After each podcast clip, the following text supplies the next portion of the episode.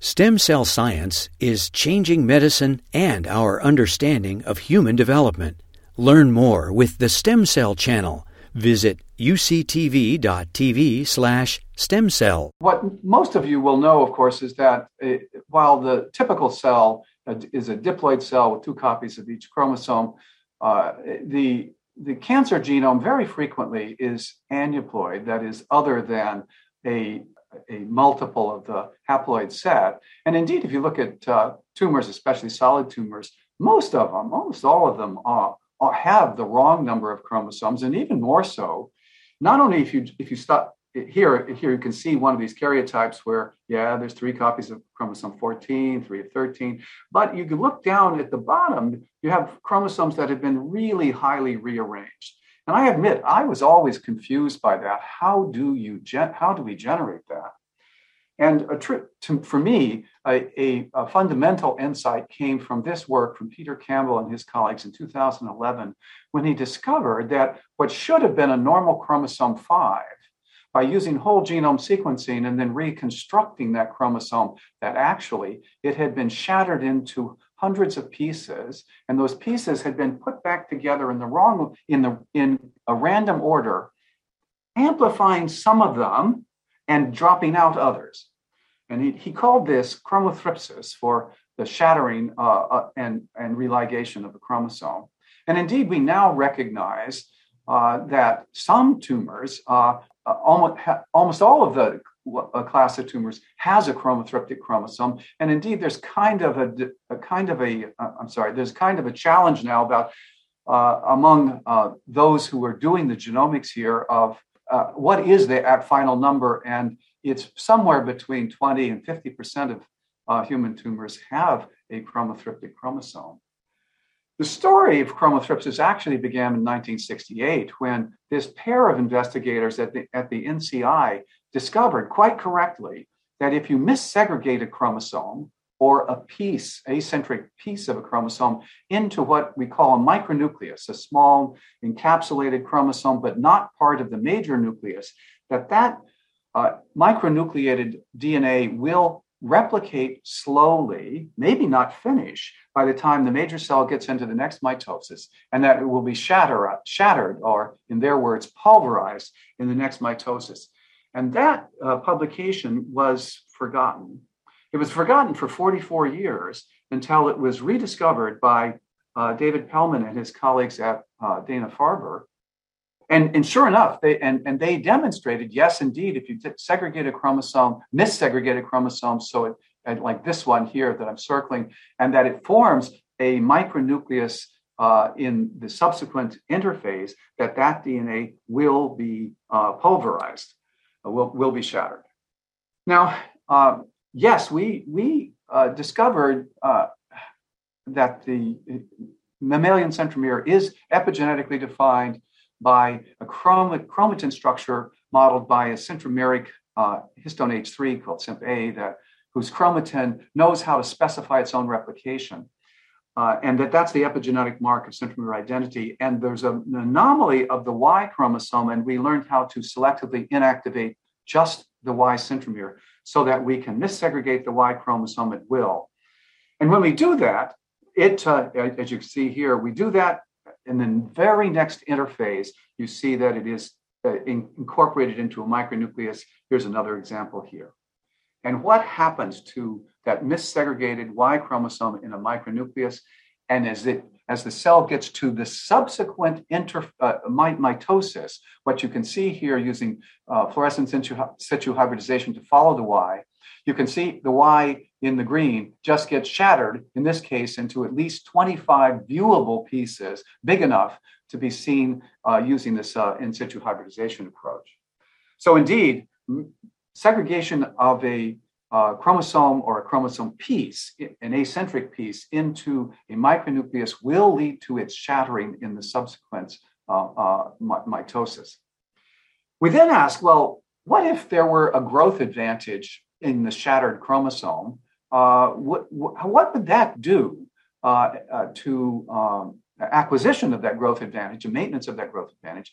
And uh, for the for the guys in the audience, uh, you you may know, of course, that we don't have any useful genes on the Y, at least in the typical uh, somatic cell. So we added one, a neomycin resistance gene.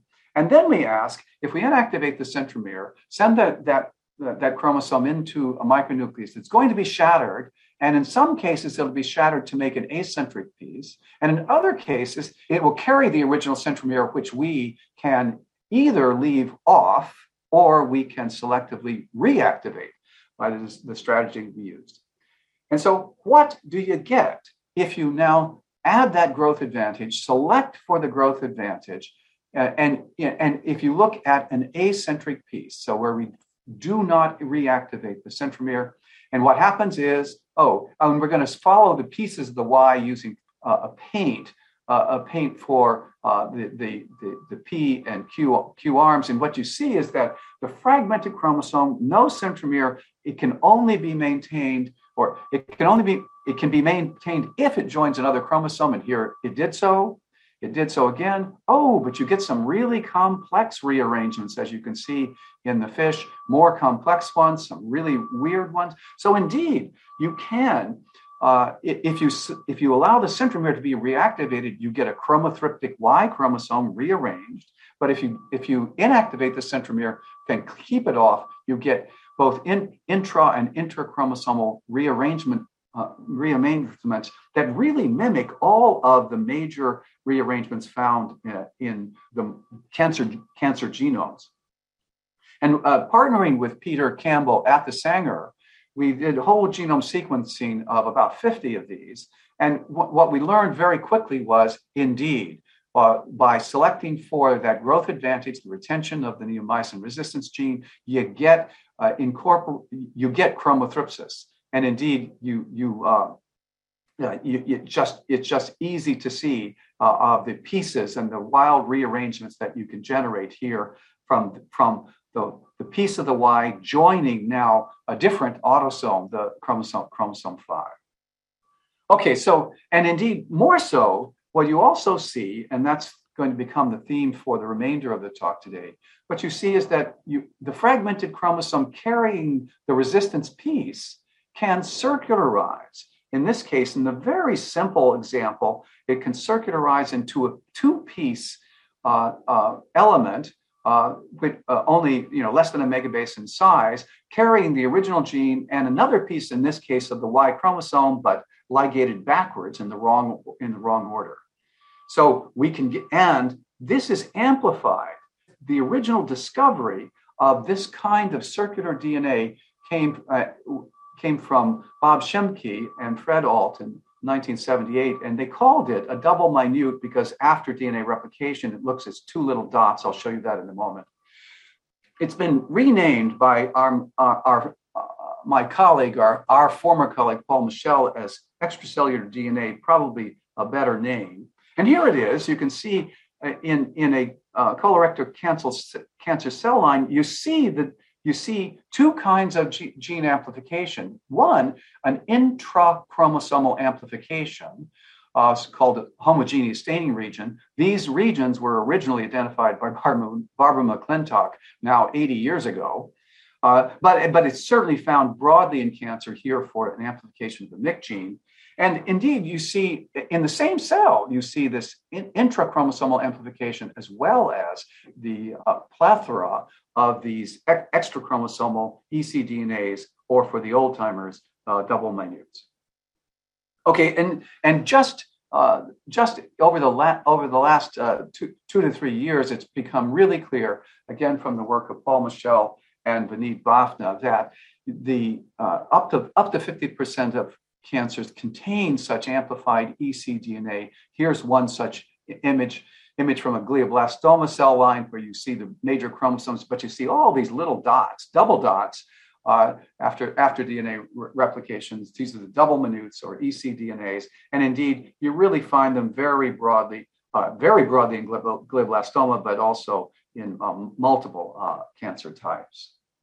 So, and indeed, the recognition that ecDNA is broadly found in human uh, cancers led the, uh, the two major fund, world funders, the NCI and the Cancer Research UK, led them in uh, just pr- prior to COVID uh, in 2020 to issue nine grand challenges of unsolved, what they proposed were unsolved questions. And one of those was gene application and extrachromosomal DNA. They proposed six uh, pr- primary questions what drives ecDNA formation? How can you target cancers driven by ecDNA? How do we target DNA, the ecDNA evolution? All the, uh, and can we eliminate ecDNA? Okay, so we set out, and we, uh, a uh, postdoc of mine, Ofer Shoshani, now just uh, a month a month ago joined the, the faculty at, at uh, Weizmann in in Israel. He set out to take an old anti-cancer drug, one that's still used, methotrexate, and and ask, since methotrexate resistance is, was de- demonstrated by Shimke and Alt originally to be by amplification of the dihydrofolate reductase gene. So the question is, if you do that and you look for uh, DHFR um, amplification, methotrexate resistance, what do you get? And here's one such cell example where you can see um, where we're scoring for chromosome 5, the DHFR gene, and of course DNA in blue. And what you see is, my gosh, look at all the ecDNA. You shattered the, the, an original chromosome 5 and produced multiple copies of this ecDNA. And indeed, again, it's easy to rationalize if you have a chromosome breakage to make an acentric piece. Here we are, the acentric piece. It's a, it will be encapsulated in the earliest next interphase, encapsulated into its own micronucleus, where it'll go undergo slow DNA replication and shattering by the, the next the next uh, mitosis and, and, and, and then religation in these little circles, which can ultimately be amplified. And they can be amplified by multiple means, in, including by the, the, their missegregation, putting many more copies into one daughter cell than into the other. Okay, so is it that shattering, that, that methotrexate dependent uh, shattering and production of a parent ecDNA, is it really true? Again, with Peter Campbell, we use whole genome sequencing to realize yes, Indeed, in this particular example, the ecDNA contains five different pieces of, uh, of, of, the original chromosome 5 onto which uh, DHFR resides. And if you, at the whole genome sequence level, yes, indeed, they were chromothriptically reassembled in the wrong order of, to produce a, a two megabase, five piece uh, ecDNA uh, with all five pieces coming from chromosome 5, but not necessarily, would not that not all the adjacent pieces, but of course containing the DHFR gene. Okay, so we know that we can, by making uh, by by making an acentric piece, chromothripsis, you can generate e- ecDNA in the. and indeed, we validated the predictions from the DNA sequencing that we had uh, piece, uh, pieces that were not adjacent to each other in the original chromosome, piece one and piece four, by, in, by a dual in situ hybridization, yeah, we verified the structure of the ecDNA with these five pieces ligated in the wrong order. Okay, so now one criticism could be, of course, that's a cell culture example. Is this the kind of amplification, shattering and amplification that drives uh, anti-cancer drug resistance or, and cancer genome evolution in real cancers. And we partnered with Rona Yeager at Sloan Kettering, who had examples from patients uh, that whose tumors were driven by expression of the BRAF kinase. Well, a specific mutation in the B, BRAF kinase, to which uh, an inhibitor, a very highly selective inhibitor of that particular mutation, has been generated and is in use as an as a, a targeted anti-therapy. And in in patients who who had unhappily failed uh, the, the, the initial therapy and had ultimately become resistant to the BRAF inhibitor. When we looked at those, what you a simple inspection of those shows that oh my gosh, here you go. In the lymph node bi- biopsy, you see the ecDNA, and you see with, with this uh, fluorescence in situ hybridization, lots of ecDNAs, actually in varying numbers in the, in the, in the various cells. But when in, with whole genome sequence, again with Peter Campbell, what we identified is yes, there's a complex uh, ecDNA formed with multiple pieces containing, all in, in every example, containing the, uh, the BRAF uh, uh, the BRAF gene so that the resistance to the inhibitor is by just amplifying the original target, target gene. So indeed, we will argue that this is the mechanism of genome amplification in cancer using chromothripsis, ecDNA formation to drive, in this case, resistance to uh, a, a very targeted anti-tumor drug. So if that's the case, can chromothripsis be targeted to prevent drug resistance? That was one of the six challenges uh, in the original um, uh, CRUK and NCI challenge from 2020. And so we, we set out to try to do that. Well, what if we uh, now look for this methotrexate resi- generation of methotrexate re- resistance by this genome uh, shattering and religation and ask, well, what if we use inhibitors of uh, non-homologous end joining. So when you have double-stranded DNA breaks, you got to put them back to, together by, by some mechanism. The most uh, well-known mechanism is non-homologous end joining. You could also, though, uh, in, inhibit DNA repair uh, with, a, with an inhibitor like PARP inhibitors that are now broadly in clinical use. And when you do that, if you if you add either uh, in, inhibitors of this uh, non-homologous end joining or inhibitors of the uh, uh DNA repair pathways using DNA PK inhibitors or PARP inhibitors, yes, you can really drive that down, uh, drive down the ability to generate resistant cells and to generate these uh, these ecDNAs. And we pro- we proposed from this that a combination therapy, which included the use of PARP inhibitors and uh, and some and an NHEJ inhibitor, really ought to be able to diminish uh, acquisition of drug resistance, for example, in that uh, BRAF inhibitor uh, uh, that, that I indicated earlier. Okay, so would increasing drug dosage overcome ecDNA driven resistance to it? And we tested that in the, in the DHFR model by increasing the uh, level of uh, methotrexate and asking what happened. And the answer is perhaps no surprise at all, but the answer is well, you generate more ecDNA. So you go from about 20 per cell, you now got about 60 per cell, and they're just perfectly happy. But if you see, if you either use sequencing and or use, in, as in the example on the right here, uh, fluorescence in situ hybridization, you can see very quickly what happened. Here's the here's the the in situ hybridization of a single copy intact chromosome 5 with a single copy DHFR gene, and here the duplicated chromosome uh, chromatids after replication. And here is the fluorescence intensity of the newly made uh, uh, ecDNAs, and you can see they're 10 times as intense as the endogenous ones. So they went from a, an average copy number of, uh, of one copy on average to uh, about three copies of the DHFR gene per ecDNA. And in the example I'm showing you, it's uh, an outlier where it got up to 10 copies.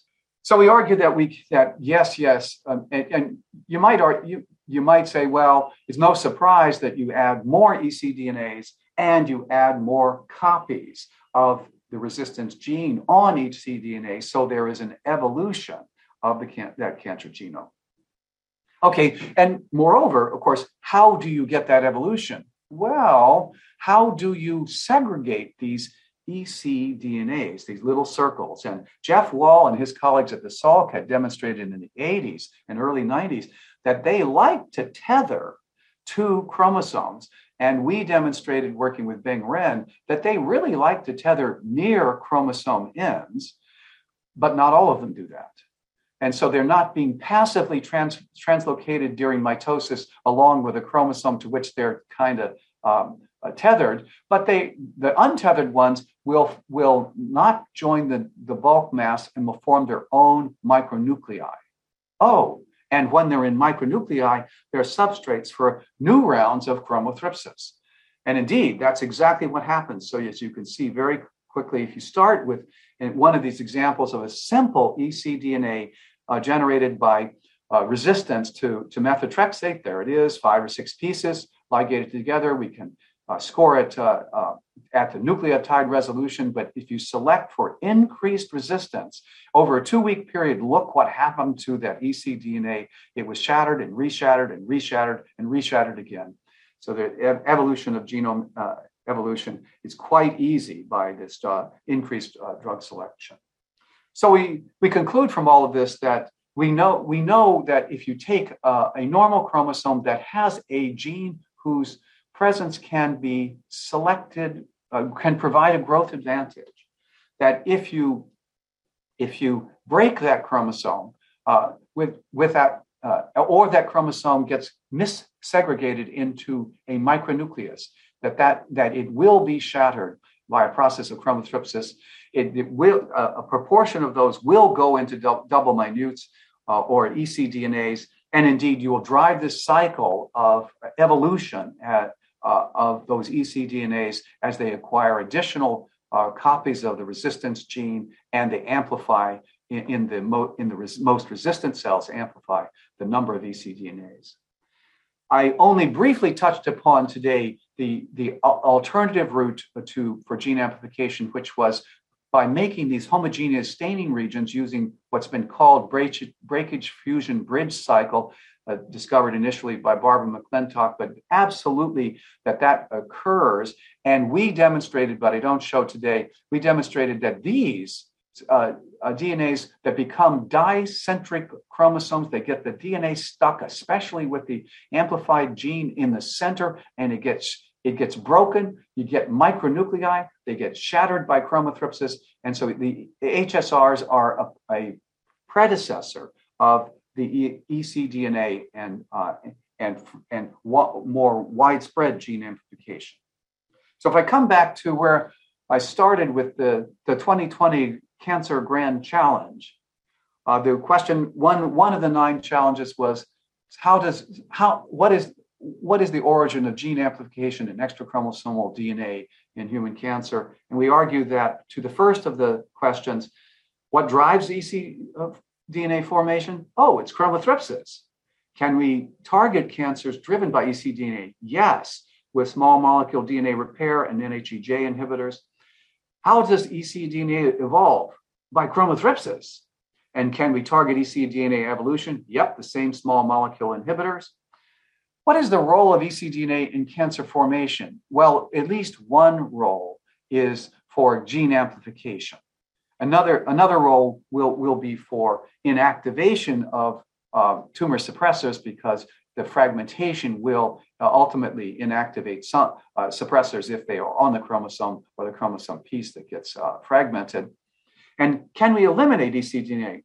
Well, that's not really been achieved. Maybe my check marks over the top here. But with small molecule inhibitors uh, of DNA repair and NHEJ inhibitors, I think we can diminish it. And What's left? Well, key mechanistic questions that are left are so, how does a chromosome get shattered? What produces that shattering? And there are ongoing proposals of nucleases that are involved. Uh, my own view is, and from our own work is that the published ones are pro, are certainly not sufficient, and they may not be uh, involved at all, at least in many cases. And the final question, really, I think, uh, from a basic science perspective, quite of high interest, how do you put all the pieces back together? It's kind of the Humpty Dumpty. When, when Humpty Dumpty fell off the wall, how do you put 100 pieces back together? And there is uh, today, uh, that's a challenge, really, a really unmet challenge.